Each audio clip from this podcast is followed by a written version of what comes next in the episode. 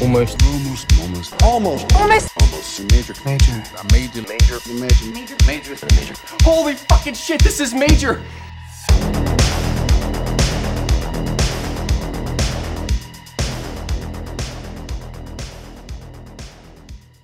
Welcome to another episode of Almost Major, where we talk about the many major studios and the films they released. Today we are talking about Chelsea Walls from 2002. My name is Kevin Tudor. I'm here with Charlie Nash Hello. And Bryden Doyle. Hello. And returning guest, super special guest, is Phil Esco from Podcast Like It's 1999. How are you, sir? Good. Yeah, how you, it's been five minutes. It'd be like, has, did been a something five happen? since- yeah, yeah, yeah. yeah. Yeah, no, not not much has happened on my end, but uh, still happy to be here. Okay, cool. That's very Uh, kind of you considering that we made you watch Chelsea Walls, so apologies. Yeah, I mean, listen, it wasn't fun. Um, it was uh, on top of like the film being a bit of a slog, uh, also technically frustrating as well in the sense that I had to airplay it off of my computer onto my TV, and it, you know, That's how Ethan already. Hawke would want you to watch it, actually. Yeah, this movie visually was already uh, kind of dog shit. So then you blow it up onto my. Uh, this isn't me 4K. bragging, but on my on my 75 inch television, it looked like fucking pixelated, like you wouldn't believe. So it was, Oh, uh, you know, it was it wasn't ideal. I go to bed thinking about it. I wake up thinking about it. This place is supposed to be a hotel for artists. I think I'm gonna be here for a while. I think about you sometimes when I walk by. Well, I could come over sometime. Sure. You lie to me. I'm staying this time. We have some nice guests here. Why do they call you Lorna Doone? Ain't that a cookie? I do not need to be patronized like this. Baby, if it's me or you, it's gotta be me. I want all the possibilities of you in writing. I want so much I'm breathless. I have this reoccurring dream. It reminds me of you. I'm in a real predicament. I'm scared to death to love. I just feel like I'm, you know, going nowhere fast. There's something beautiful about a man who loves too much. I want to be there, but I just can't. We were older and we were happy. Why are you wasting your life away? And you know what? He was right. I don't know. You know, I was watching the film, and listen, like I couldn't really tell. Nothing really happens. First and No. foremost, like you'll talk about the plot, I guess, but it's like it's just a bunch of people that all lived at the Chelsea Hotel. There are some. There's some nice stuff in this, and I and I hate to like damn this with faint praise, but like I do get the impression that you know Ethan Hawke and the actors involved are all you know. Uh, passionate actors you know and and Mhm. and you could you really got the sense that they wanted to show up for him that they wanted to do something interesting that they were excited about exploring the material um you know ethan was obviously very excited to be working with you know kris kristofferson and with you know his best friends robert sean leonard and uh Steve fucking Zahn. steve zahn exactly um it's just it's just very hard to really connect with it. And this is one of those things where, like, we talked a little bit on tape about plays as movies, and there is something about, and this is going to sound maybe more dramatic than it should, but when you're held captive in the theater with a piece of material and you, there's no way to look away, right? I mean, outside of either leaving said theater, falling asleep, or what have you, Mhm. you need to combat the thing that's in front of you, right? There are real people in front of you acting out these emotions, and the theatricality of the situation can tend, can lead itself to a more exciting Oh, yeah. situation. But then when you film it and you lose that, and that that electricity of a person in front of you acting out these scenes, you're left with something that can feel very flat. Yeah.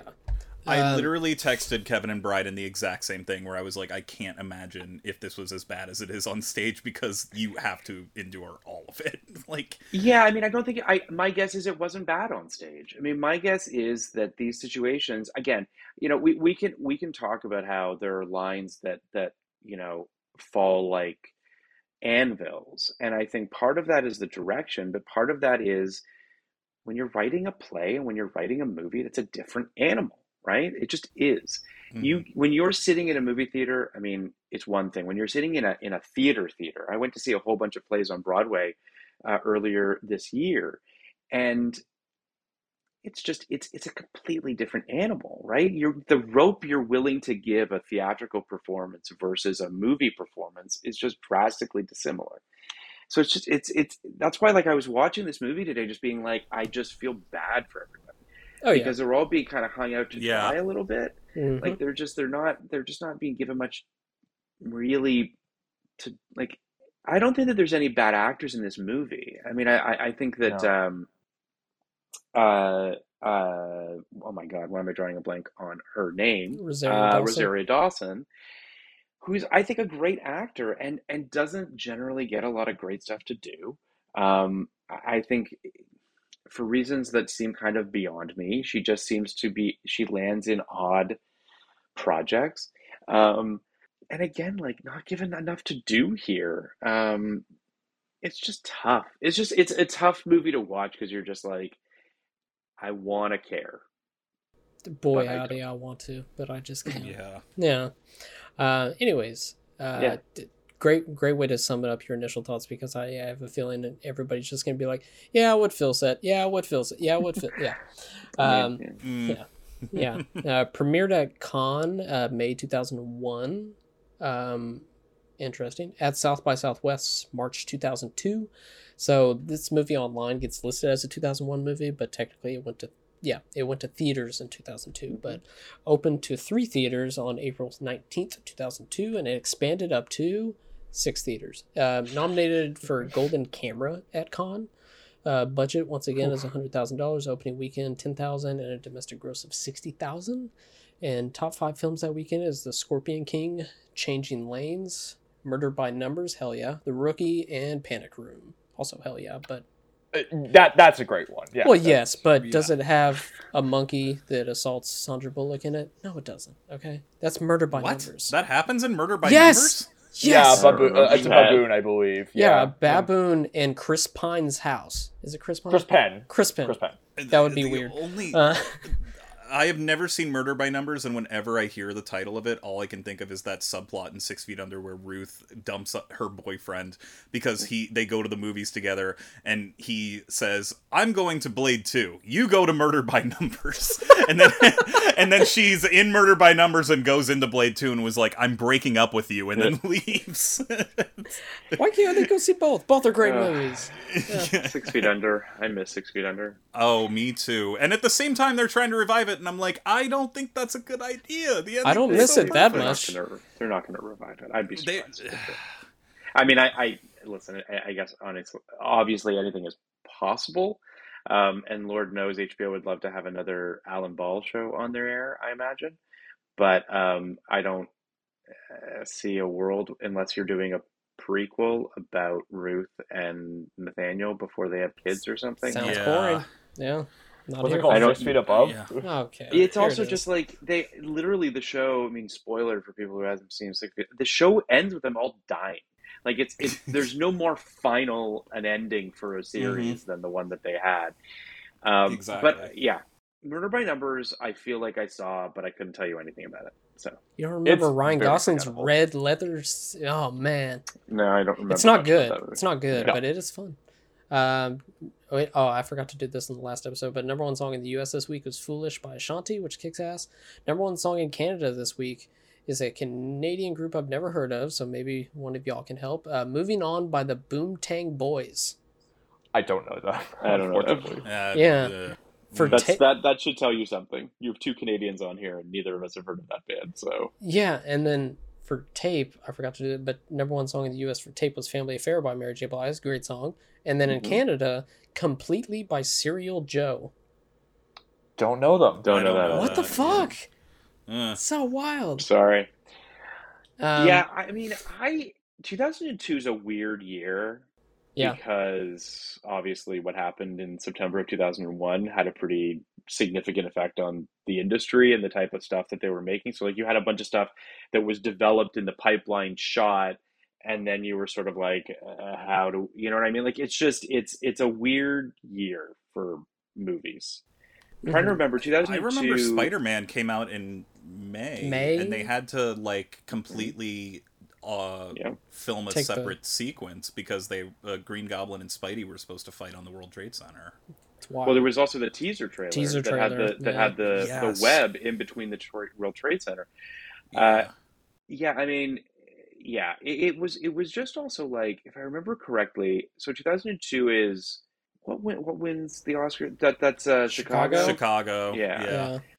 which is just insane because there's like 2002 also gave us Minority Report and Catch Mhm. Me If You Can, Mhm. and neither of which Mhm. get basically any Oscar nominations.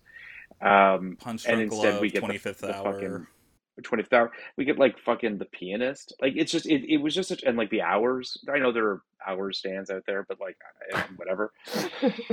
you know, it's it, and Gangs of New York. Like, it's just a weird year. It's just a year where you kind of get the sense that like no one really knows what's next.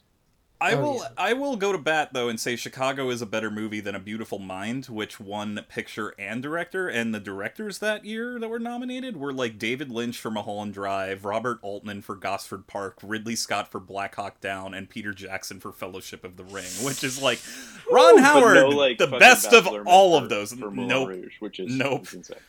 Yeah.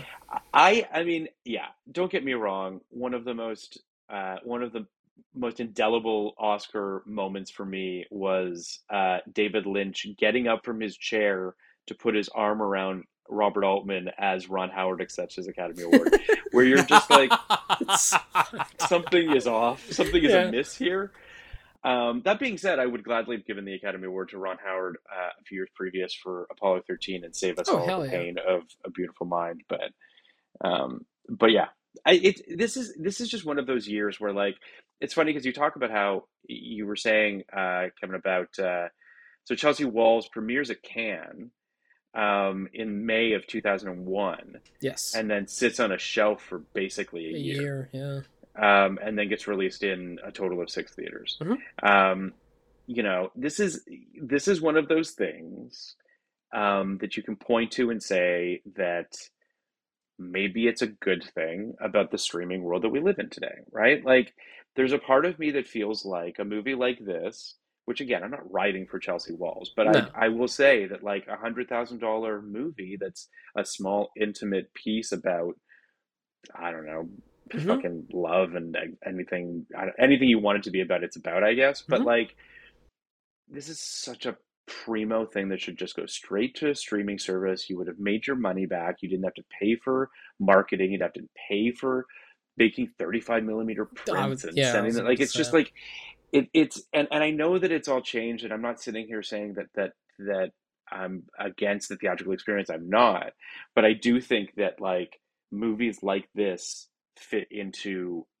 into spaces now that they didn't back then and have opportunities i think to hit more people Oh yeah, totally. And one in the in the commentary, which is all Ethan Hawke, which is one thousand percent. You're just like, oh well, is he really like that, or is this just the source material? No, it's Yeah. him.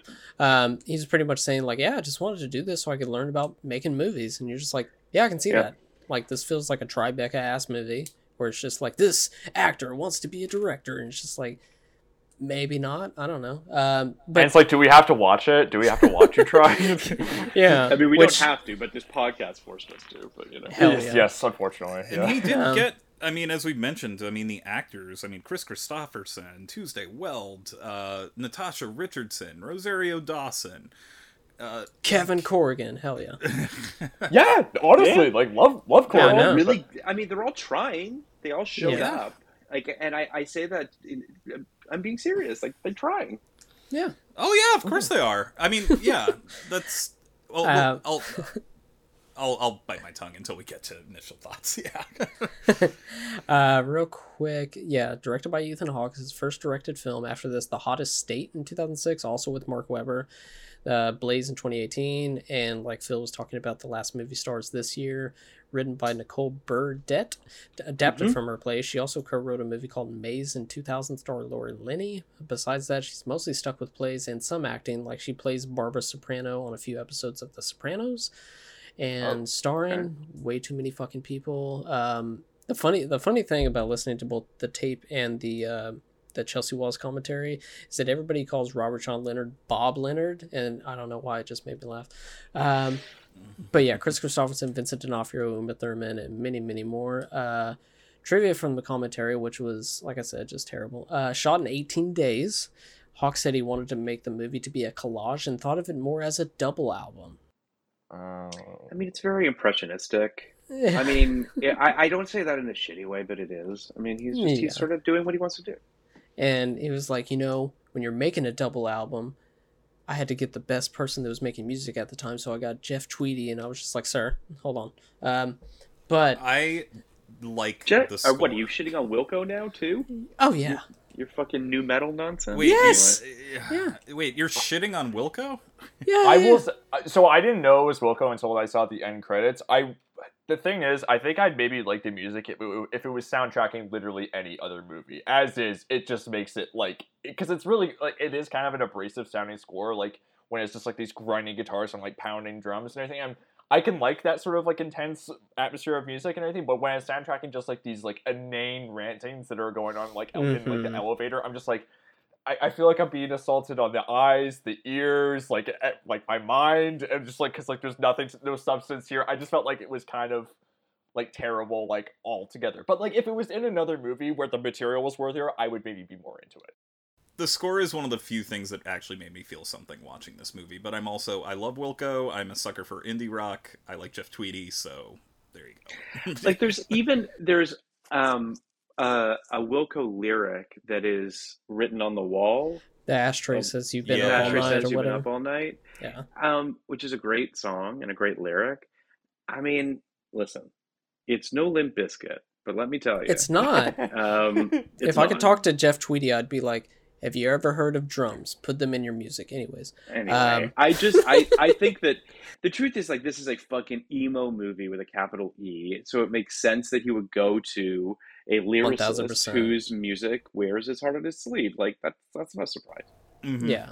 Yeah. Um, another quick bit is Hawke says this with it just st- completely serious, and he was like, "It's a movie where it's all about trying to make these stories fit together, but even though they don't, you know, they're so close together yet so far away." I almost threw my phone out the window. Um, Yeah, I don't even know what that means. That sounds interesting, I guess. it yeah, it's just anything. like they're, everybody's living together, and they should be a community, but they're so far apart, you know. That sounds like Sure. something that his character in this movie would dunk on. Because like in the at one point Uma Thurman's like talking about like oh the romanticism of like the Chelsea Hotel, and then like he says like what are you asleep over there? Come on, what are you talking about? Whatever. Just, like and, like he's supposed to be an asshole, and I'm like yeah like th- th- no one's saying anything of note here. It's like it totally Yeah. makes sense. Um, if, so many times in the commentary, he talks about how people have knocked the movie for being indulgent, which yeah.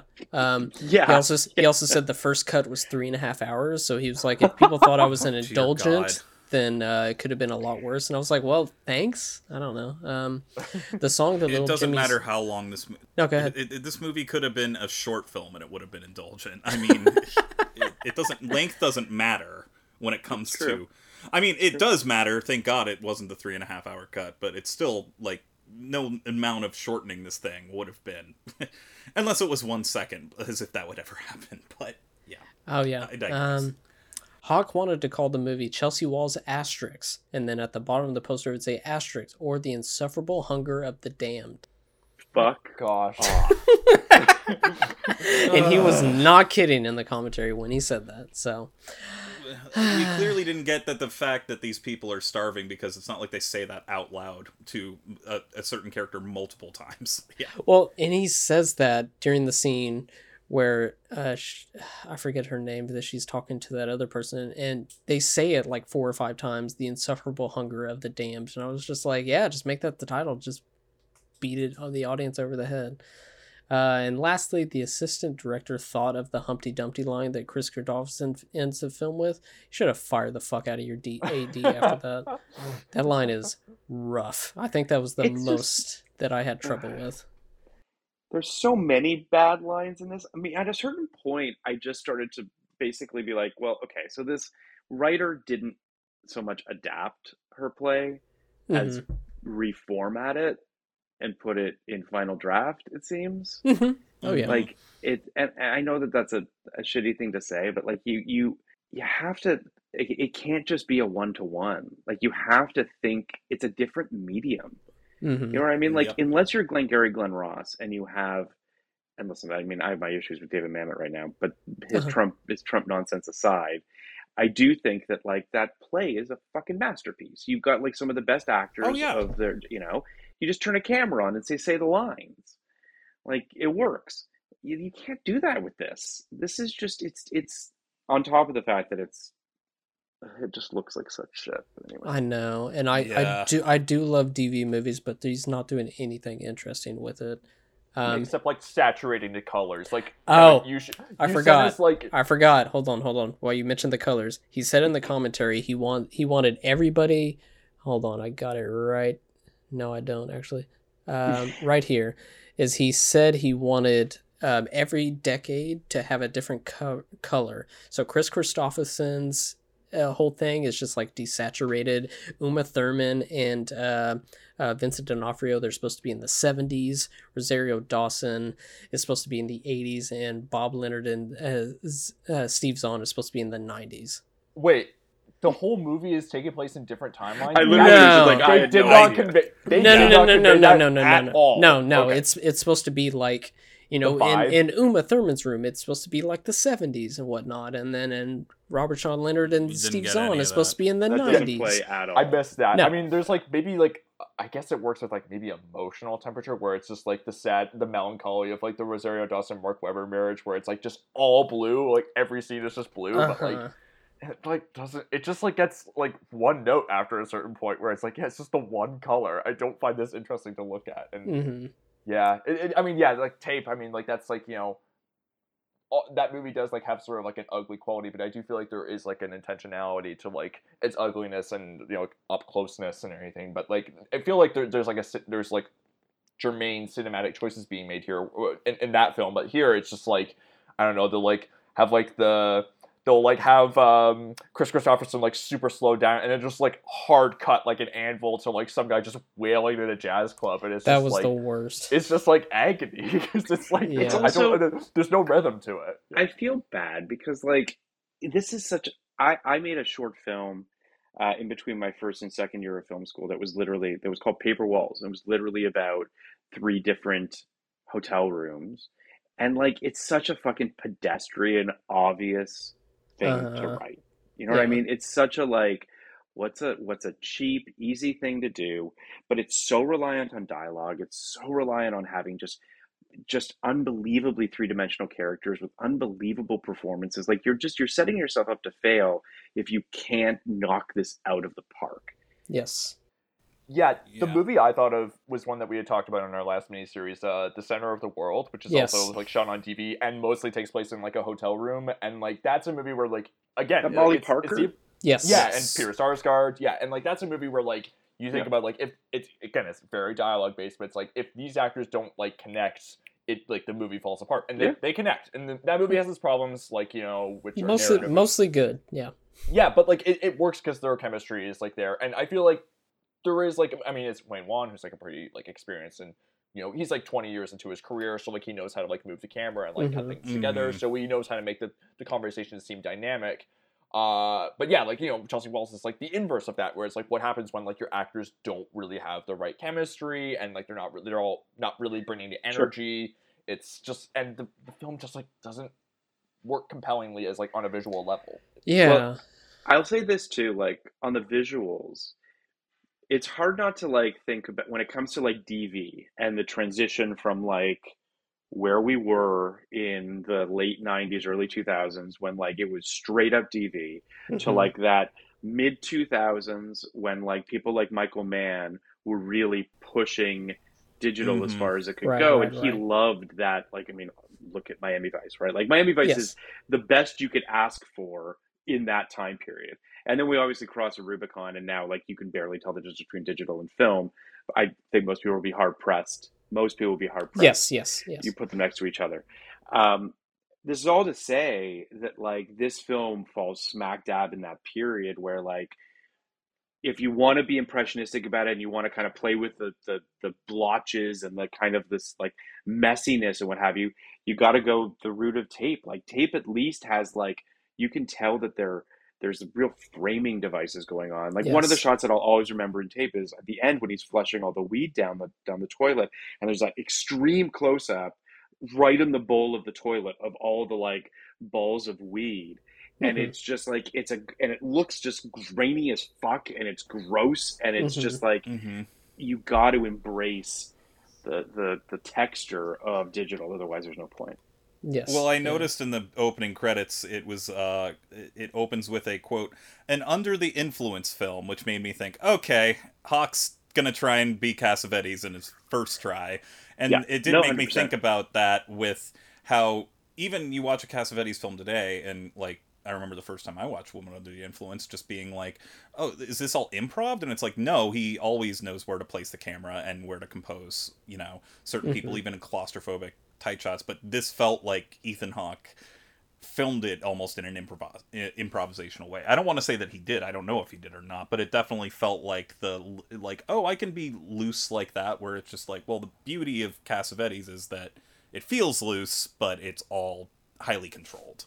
well that's also the beauty of linklater as well you know what i mean like exactly. and and i think that he's looking at linklater and he's saying to himself yeah i could do this right and again like this is the thing about i would even say it's, it's a problem that linklater has which is that his stuff is deceptively simple Yes. right? Like there's something very sort of like, and even he trips up from time to time where he's like, yeah, yeah, I can do this. And then it's like, no, I can't. Um, and I think that Ethan Hawke spent a lot of time around Richard Linklater making a lot of films with him and didn't really know sort of how to do the things that Linklater knows how to do. I, Yeah. I did and- think about if Linklater, like if he did call Linklater up and was like, "Hey, check out For my film," and like what Linklater m- would have said to him, because I'm Well, sure. Linklater's in the movie. He's in it. He's one of the Yeah. guys in the, the car. yeah, but I keep, end, see. so he's I keep forgetting that. See, the, Oh, I yeah. was watching this movie forgetting certain people were in it. Where I like Natasha Richardson comes back after an hour, and I'm like, "Oh right, she started the movie off." Like, whoops, okay. So yeah, My, my guess is that, you know, I'm sure Ethan Hawke never asked for Linklater's opinion on set, but like you have to wonder whether or not Linklater's sitting there thinking like, well, I wouldn't do it this way. But I mean, that's that's it's it's his film. Well, yeah, it's the thing of tape and Chelsea Walls is that Linklater is going out of his way to not make tape uh, in just initially boring to look at because it's all set in one location. It's going to get Yeah. boring, but he knows how to do different types of shots and all this type of stuff where you never really get bored of seeing the same exact four walls. And then in this one, there's just nothing being done where it feels at all. If there wasn't any color, I would think that they were all in the same place. That it's just really Yeah. lazy. Yeah, it's uh, it's yeah, it's not good. Yeah, Bryden, you mentioned the whip pans and tape, which is something I specifically thought about the second time watching it, and how that does keep the dynamic and the energy up of the the conflict and the in the conversation that they're having. And here, it's just like it feels like point and shoot. It really doesn't feel like.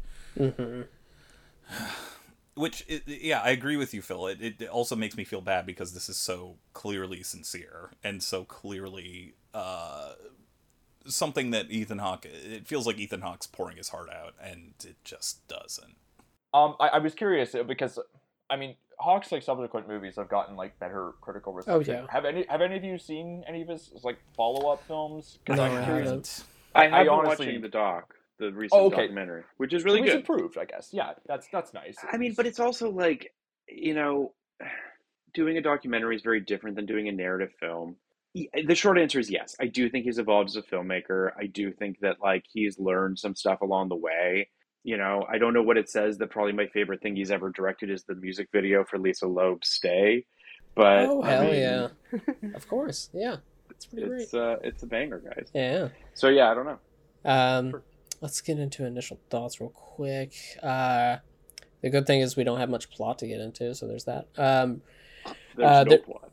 Well, no, no, not at all. Uh, Rosario Dawson's boyfriend says once in the movie, like, "How do you live like this?" And uh, that's pretty much how I felt like the whole movie. Um, I I told you on the I told you on the group chat this feels like a, a parody of like early 2000 indie movies, and yeah, so many characters going through like existential crisis, and I'm surprised that every character didn't say at like one point like I know I'm good at something, but just haven't found out what. Like I'm very surprised by that. Uh, like we mentioned, the music is just really grating.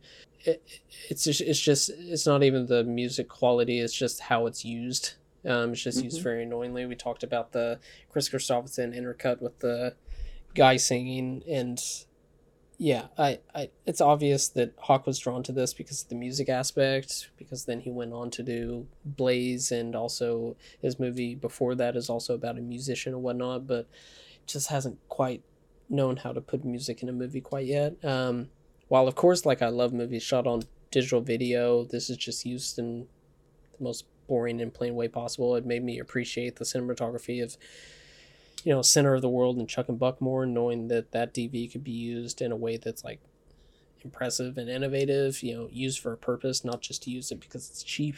Also, not to mention, like like we were saying, the dialogue is either just saying things that are happening in the most boring ways possible, or there's just poems being said over voiceover for like five minutes straight Yeah. literally there's a line where Rosario Dawson says like when you say I love you I want to I want to believe you mean me and not just New York City. Oh my gosh. Yeah. It- yeah, it'll be like they'll be saying something very banal, but then just like mixing up the words so like, to make it sound like the Frank Whaley line where he's like saying, uh, about four in the morning, the other other night, finish my vodka. The bottle that is. In other words, I'm referring to the bottle. And I'm Oh, like, just shit. like, oh my Yeah. gosh. Like, it's just like, that's That kicks movie in a ass. nutshell. Um but yeah to f- finish off like I I really fucking hated this and this was a slog and no one comes out looking good. They're doing their best like Phil was saying, but it all just feels like auditions for a high school play honestly. Like like not since like Yeah, we it's- watched it's Ringmaster. very- this has been it's very worst. film school. Like Yes. you, you def- like you're watching it and you're just like, yeah. I had a lot of these notions in film school, and I, you know, eh, yeah, I get it. I I really do. I understand why. Like he thinks that these are original. I get it. Uh-huh. They're just not. But, Yeah. you know. Yeah.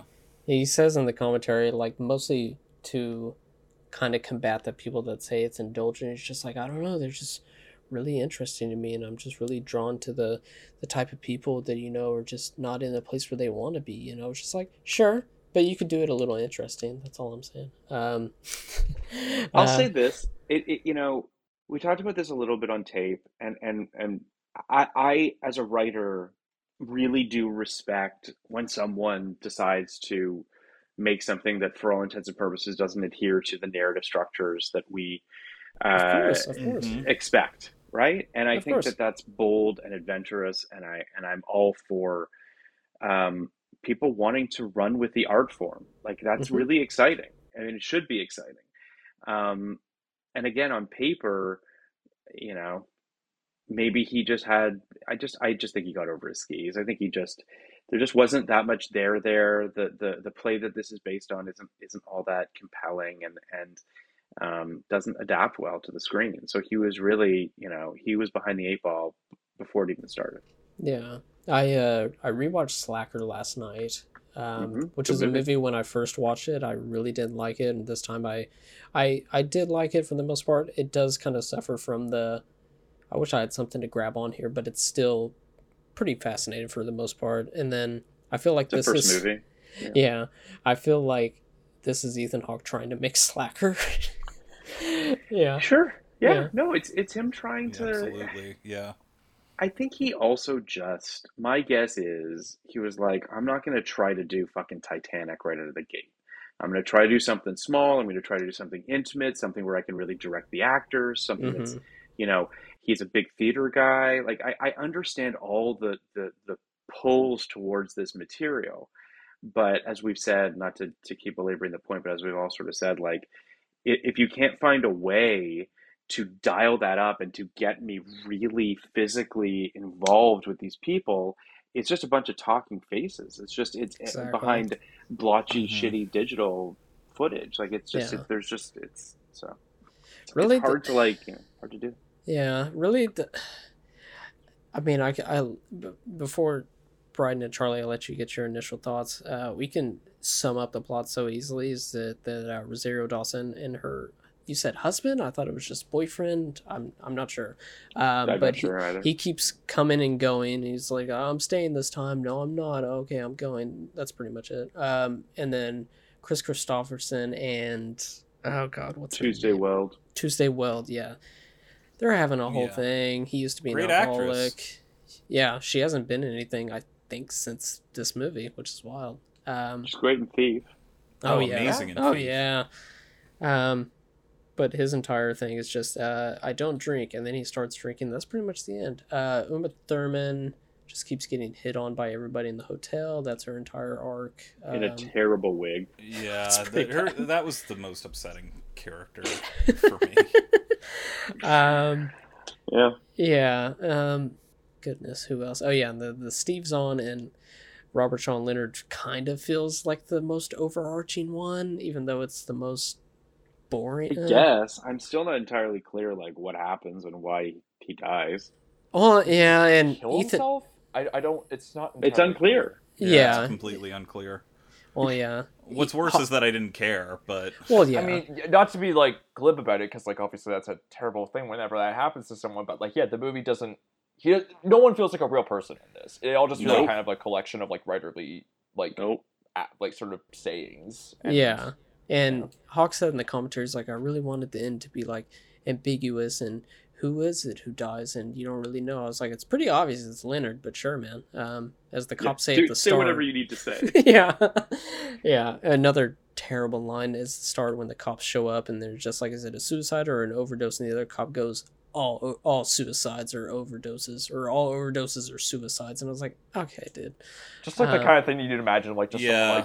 someone, like doing a blunt rip afterwards, like Yeah. what the pro- Yeah. You ever think about that? Yeah, man. Um, there's a di- uh, yeah, like a cop would even say that too, like at the time, like just showing up to a crime scene like that. Like there's a difference between like someone like in the movie Ambulance that Michael Bay made, where it's like who's been shot, where it's just like of course it's Michael Bay universe, but like in an intimate drama like this, it's like no cop talks like that, like you know, like Ridiculous. yeah. Um, and then after I finished the movie, um, on the DVD there was the trailer for it, and the trailer made me hate it more. It's because like it's like the two hours of it got condensed to two minutes, and then I was just remembering everything that was terrible. Like they highlighted Kris Kristofferson at the end, which the end scene is like the worst part of this entire movie. Is him like his publisher or agent or something comes over and he's just like screaming he's like i will not have you patronize me no i will not and i was like boy I'm not howdy. a baby. yeah oh my god it's so terrible um but yeah i keep going on but uh charlie initial thoughts Yeah, I mean, we've covered the bases. I mean, Okay, and like, Bryden, like, initial like, thoughts? Like I'm. Phil. Okay, okay, okay, but like Phil, it made me feel bad because we've covered a lot of bad movies for this podcast. But when I've hated something, it's genuinely like, okay, this is either just garbage that was made to make money through a studio system, or it's just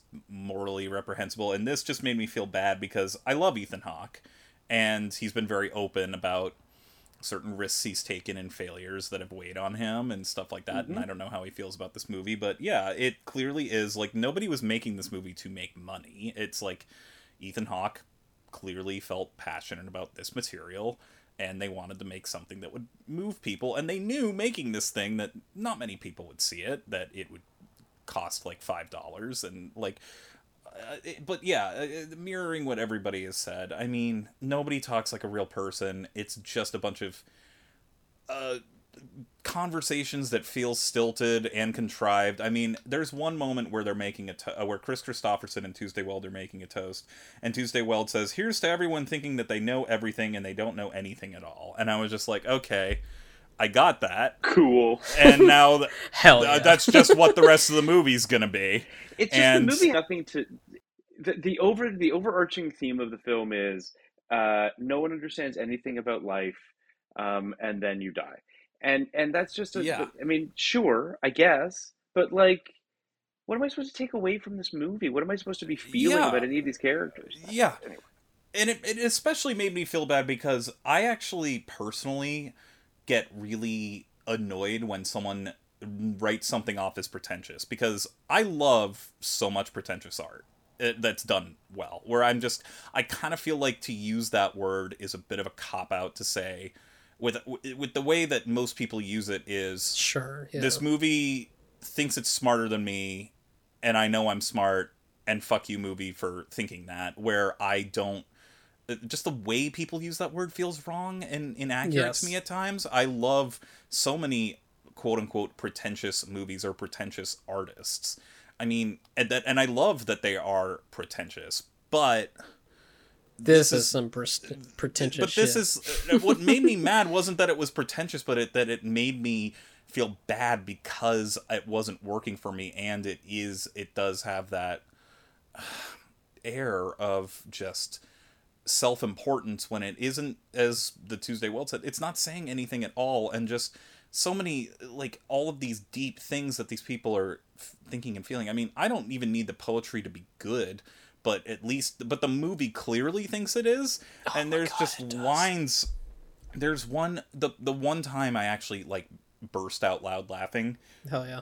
Is a montage in which Rosario Dawson and Mark Webber are reading poetry, and it, Uh-huh. it keeps cutting back to Mark Webber reading it. And Rosario Dawson says, I want water up to our waists, and I want to be drenched by the rain up to our ankles with holes in our shoes. And it cuts back to Mark Webber going, Holes in our shoes. And I was just like, first of all, this is terrible. Second of all, who the fuck wants wants, to be who the fuck wants to be up to your ankles with ho- water and holes in your shoe? That's the worst feeling in the world. like I do get it's very high school drama. You know what I mean? Yes. Like it's just it's it's and and listen, like I don't know, it could have worked. Uh-huh. Yeah, but like, but the movie is so clearly asking you to empathize with all of these people who don't have personalities because they all sound exactly the same. They all have that same Totally. voice. It's monotonous, you know? You get to the end of the movie and you're like, well, I don't know anything because these were all the same character and nothing has happened. So Mm-hmm. like I don't know what the takeaway is supposed to be. You know, Rosario Dawson sounds exactly like Kris Kristofferson, who sounds exactly like Natasha Richardson, who sounds exactly like Uma Thurman, and that should not be the case. These are all very different, multi-talented actors who should all be. This is you know this, having this is what you were different saying about. Dogma, right? Oh God, This is yeah, yeah. Well, that is Dogma, it is yeah. exactly it is actually the same thing as I was saying about Dogma. Is they're all where Dogma they all sound like Kevin Smith. Here they all sound like um uh Nicole uh, Burdette and um, Ethan Hawke. I mean, it it just there's no because I love and you know I know Kevin. I was thinking the exact same thing where I love Slacker because I I love just the slice of life where n- you know nothing really happens in that movie but it feels alive. It feels like completely it feels completely rich with just you know what could happen if you were just to stumble upon these things in the city of Austin in a single day. And um and while some of them are a little more heightened than others i believe it. Here it's just it's also just so i i- the, the level of sadness and just melancholy with everyone is struggling in in contrived ways that just suck. I mean, we mentioned the Uma Thurman character. You mentioned it spe- specifically, Kevin, that she's getting hit on by all these people, and then she has this piece of shit boyfriend who I'm just like, why is she even with? Even in a slice of like movie like this, it's like, why is she with this person? But also, I know exactly that the movie's doing that to make you ask that. And Yeah. and then even stuff like like the Kris Kristofferson character just being like, "Oh, I'm don't worry about me. I'm not a mean drunk." Where it's like, "Well, like okay, but like why would Uma Thurman even put up with this because the movie's so in love with Kris Kristofferson's own misery?" Where if I'm mm-hmm. sorry, if any any man even if you know them just kind of comes into your house at night and says, "Can I just use the bathroom?" and then just sticks around while she's like, "I really need to get some sleep." You're clearly drunk and she's like uh, and he's like, I- I'm not mean, I promise. Where I'm just like, uh, red flags ablaze. But also, this movie doesn't even think about like the reality of that situation. It just is so in love with Kris Kristofferson's wounded puppy dog. I'm a sad alcoholic writer bullshit that every other character has in this movie that it just completely took me out of it to even buy any of this as genuine you know even though that's what it's aiming for it's not meant to be it feels so artificial when it's clear that it's so coming from a pure place, which is what made it so uh, upsetting to slog slog through, and then half of the rest of the movie is just dull. And I just, I again, I kept forgetting certain people. Vincent D'Onofrio shows up, and I'm like, oh yeah, you're you're in this movie, right? Mm-hmm. He's a All right, Yeah. yeah, completely Uh. forgot about you. like, Yeah. He can't be bothered. He's a Yeah. painter. and, and again, it's just the monotony of it all. Just Yeah. uh, just a very. It, it was a depressing experience, uh, because it's so. For multiple reasons. Yeah, yeah, it, it, yeah. I'm done. Uh, Bryden, quick initial thoughts.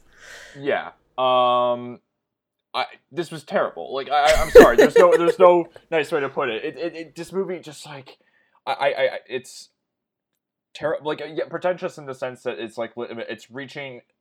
There's nothing wrong with like reaching for some sort of like profundity or like you know trying to stretch yourself artistically. Uh, and like I, you know, I guess Hawke is trying here, you know, with like you know when he like does like the slowed sort of like pixelated like frame shots of like you know when like it's you know Robert John Leonard and Steve Zahn like drunkenly driving around in their car, or like you know, uh, smash, um, uh, you know, cutting between like a ja- the fury of a jazz performance and like Kris Kristofferson like drunkenly ranting in his house. Uh, but like there's just no real, there, there nothing important, nothing of any weight is being said here and i don't think like it's expressed interestingly you know in terms of like theme or character. I mean it's the kind of thing where like you know frank whaley will get like a shot where he's like lingering in the background of a club like lighting a cigarette and like it's uh, while like another band is performing it's meant to be like it's framed like it's like this significant thing but he doesn't again like he doesn't feel like a real character. Like i don't know who the, why that's supposed to be significant for him to have that kind of shot in the movie. A, a better movie would would make that work. And you know it's the kind of thing where i just feel like i it's i think basically every actor in this movie has given a performance that i have liked in an, any other work. And, and like it's it's the kind of thing where like occasionally they break through their material. Like at one point like Dawson, like it's just like like it'll be just like individual performance beats where when Rosario Dawson's like woken up from sleeping by Mark Webber calling on the phone, and like she sort of like is like half asleep and like but sort of like murmuring like oh I missed you and like she's like sort of smiling and it's like actually like kind of a nice moment, but then like it's immediately torpedoed by like just like this stupid bullshit where she's just like I had a dream about Vietnamese soldiers Okay. breaking into my room and I'm just like fucking crikey. I mean, like, oh, and then, the and, then she, like and then she goes, "Yes, they were Vietnamese," and I was like, "What?" No, that she is the says, moment- She, she says Vietnam soldiers. Yes, they were Vietnamese. I was like, "Huh?" Yeah, What- that that what's is a on? moment that made me shoot up out of my gaze and was just like, "What?" like this movie's not about the horrors of Vietnam or anything like that, but I was just like, "Yeah, it's true." The movie's about everything, Charlie. But I was Uh, just like, "But why?" Movie's Like, about everything. why? Yeah, because it doesn't know what it wants to be about. That's why. It's just it's just it's I it's it's exhausting, but the truth is that like that's just the, the playwright again, like when you're in the theater and you can't show stuff, you have to Right. tell your audience things, right? And in movies, that's not how it works because you can in theory with a budget be able to actually show Right. things rather than just tell people things. Right. This whole movie's tell. That's and also with the theater, it's just like maybe some of the more pretentious, corny parts you would have been like swept up in the energy of it all to kind of excuse it. But with here, it's just being that there's literally just a screen to watch it on. It's just so you're just so cut away from the performances, even if they were tried to, you know, linger onto you. So yeah, it probably definitely works more as a play. But The Bryden only finished- performance that really has any kind of energy is honestly is Ethan Hawke. Like and even though Yeah. he's like, over the phone, it's just I mean most of the cases he's just screaming over the phone and everything. Where he's like, "Why? I can't hear you over the fucking plane or whatever." Like it's like and that's. I mean, he's supposed to be like an insufferable character, and like he's like caught up in his own like self-absorbed bullshit and everything. But it's like, I, guess he's an asshole because he doesn't care about everyone else and everything. He's like more upfront about it, but it's like he's like at least kind of funny in the movie. But like everything, like everyone else is just like in the same like mopey register, and it's just like it, it really becomes monotonous. After It- they all sound like they're on downers, which maybe they are, but like it really does sound like they're all drugged on something. Which I get. Kristofferson is an alcoholic, so that makes sense. But everybody else is in that mode. Like I don't see mm-hmm. them. You know, like yeah.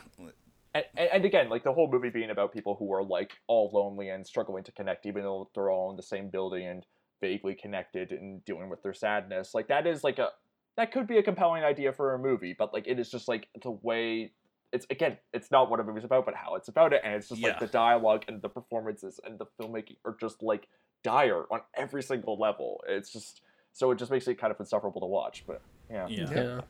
And uh, you even think about like uh, you just mentioned Phil about how the film is telling and not showing. I mean, is it just that that even the Natasha Richardson stuff where it's just that weird close up of her face where it is just her saying words? And I don't want to take away from the late Richardson's performance. I know she was trying, but it really isn't doing anything with the visual medium where you think about like even uh, this is not something that seems entirely fair, but you even think about like silent films about how they didn't use dialogue. It's all like I mean, even fucking Passion of Joan of Arc. It's like yeah, that most of that power comes from like just you know facial expressions, and here it's like the visual look of it and the murkiness of it all just completely uh, does no service to the actors because it's too it's it's, uh, it's too obsessed with its own half-assed grainy look that you can't even really get a specificity on like body language when it comes to how you know these people are uh, trying to act out this inane dialogue. Like yeah.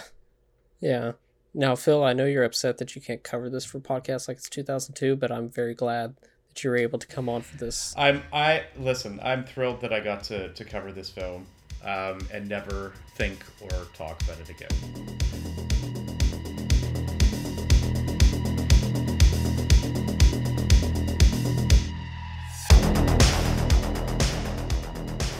Thank you for listening to this week's episode of Almost Major. Please rate, review, and subscribe to us on iTunes. Please follow the pod on Twitter at Almost Major to keep up to date with what movies we will be covering in the future.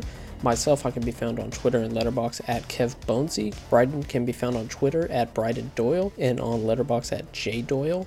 Charlie can be found on Twitter and Letterboxd at CT Nash91. Once again, thank you for listening.